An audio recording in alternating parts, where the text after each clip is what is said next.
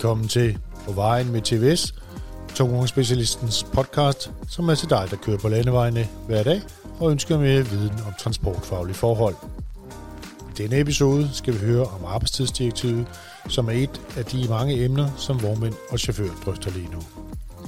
Jeg hedder Hans Greve Brandenborg og er din vært. Velkommen til.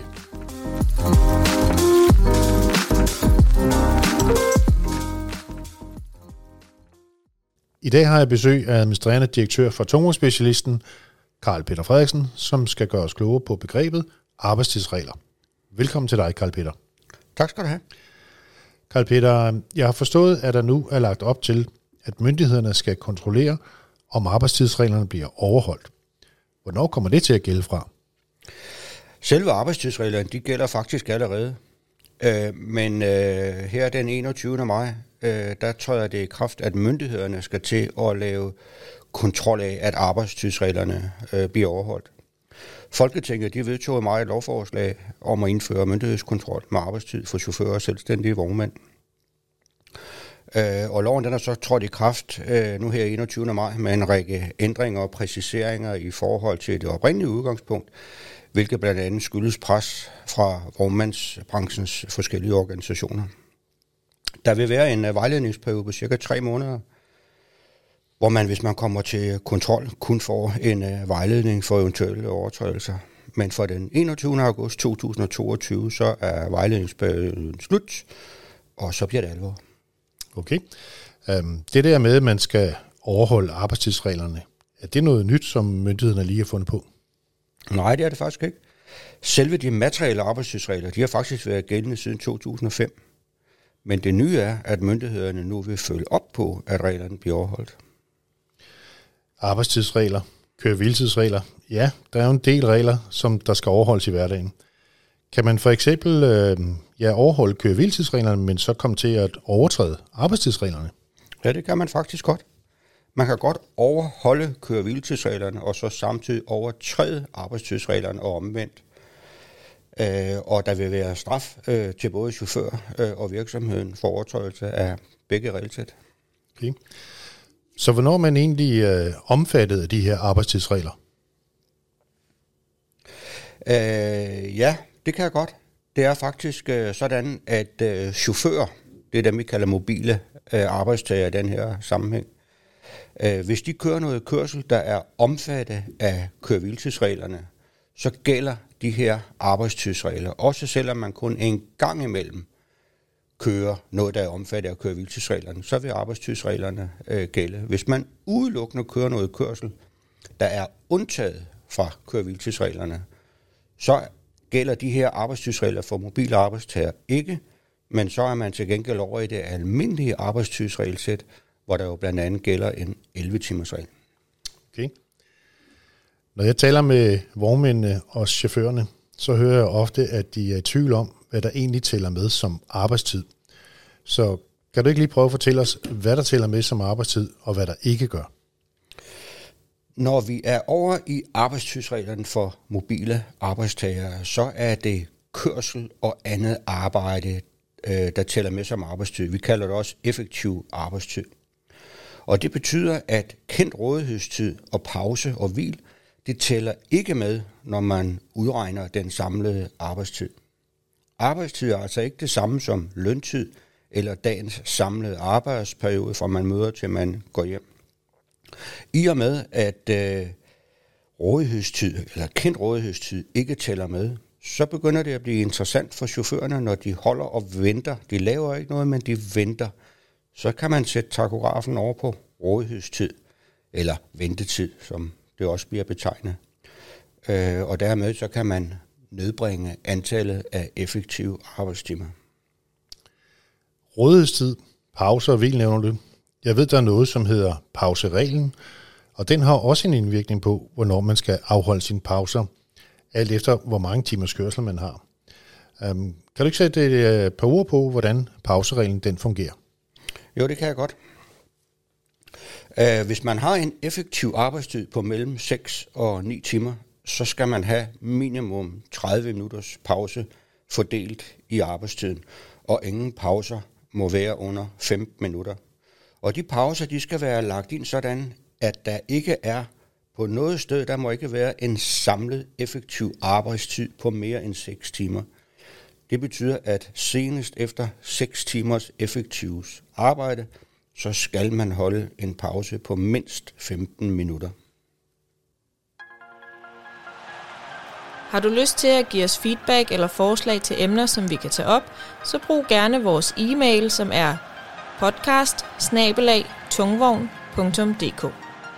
Du kan også ringe direkte til vores telefonsvarer på telefonnummer 89 80 60 40 og indtale dit forslag til emner, som vi kan tage op i fremtiden. Når man læser om arbejdstidsreglerne, er det så ikke sådan øh, nogle nøgletal, eller er der ikke sådan nogle nøgletal, som man nemt kan huske, som man øh, kan undgå at komme i glemme med for, eller for eksempel nogle, nogle overtrædelser? Jo, det er der.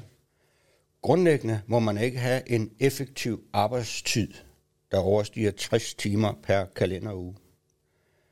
Og når man kigger på den gennemsnitlige ugentlige arbejdstid over de sidste øh, 6 måneder, altså 26 uger, så må den gennemsnitlige ugentlige arbejdstid, den må ikke overstige 48 timer per uge.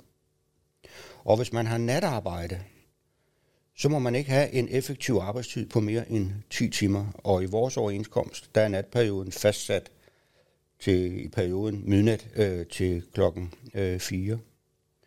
Og det betyder, at hvis man øh, har fyreaften efter midnat, for eksempel klokken kvart over midnat, eller starter før klokken 4, for eksempel klokken 03.55, så må man ikke have en effektiv arbejdstid på mere end 10 timer i den 24 timers periode.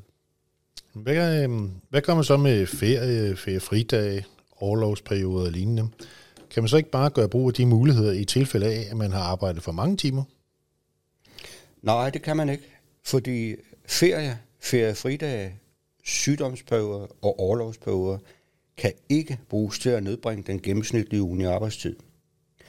Man kan således ikke have en 60 timers effektiv ugenlig arbejdstid i fire uger, og så nedbringe den gennemsnitlige ugenlige arbejdstid til 48 timer ved at holde ferie den femte øh, uge. Det, øh, den går altså ikke. Nej, okay.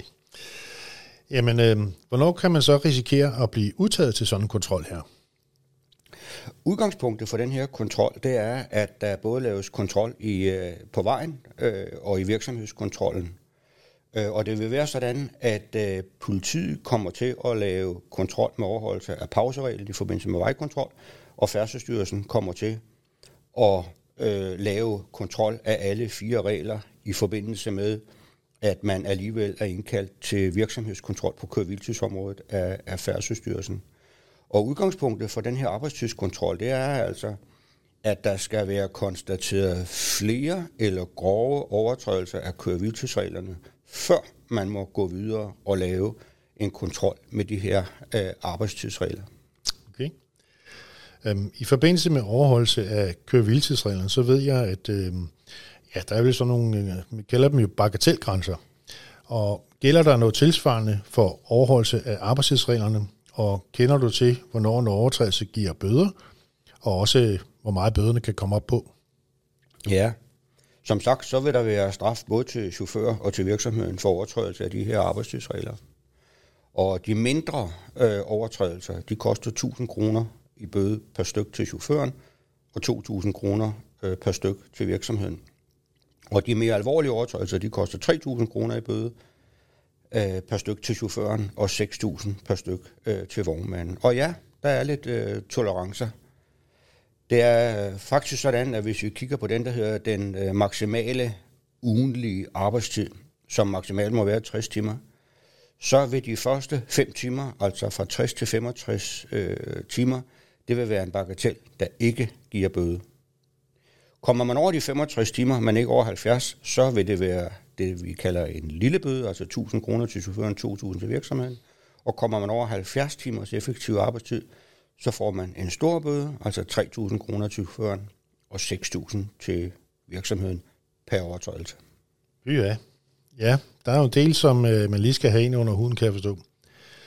Øhm, hvis man nu efter man har hørt du og jeg tale om disse regler her, Øh, hvor kan man så søge noget mere information? Har I noget på jeres hjemmeside, eller hvor skal man kigge efter det her? Ja, der ligger lidt på vores øh, hjemmeside. Man kan også se på Færdselsstyrelsens hjemmeside. Øh, de forskellige øh, brancheorganisationer, vognmandsorganisationerne har også noget liggende på, på deres hjemmeside. De forskellige øh, chaufførorganisationer har også noget, og ellers er man velkommen til at ringe til os på 71 90 71 91, eller sende os en mail på tvs så skal vi forsøge at svare efter bestævne. Tak skal du have, Karl Peter. Øhm, jeg håber, at den her information kan hjælpe vognmændene og chaufførerne til et bedre overblik af arbejdstidsreglerne. Velbekomme. Vi vil altid gerne hjælpe med nyttig viden og information, så vognmænd og chauffører kan undgå bøder. Det er det, vi er her for.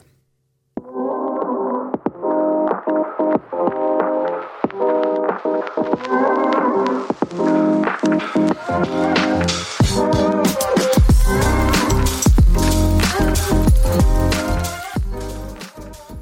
lytte til På vejen med TVS, en podcast produceret af Tungvognsspecialisten.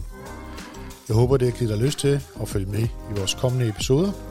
Og har du det, så kan du finde TVS' podcast de steder, hvor du normalvis finder dine øvrige podcast. Du kan også finde direkte link på vores hjemmesider, tungvogn.dk, tagoonline.dk, dtl.eu og på vores Facebook-side. Jeg hedder Hans Greve Brandenborg. Tak fordi du lytter med.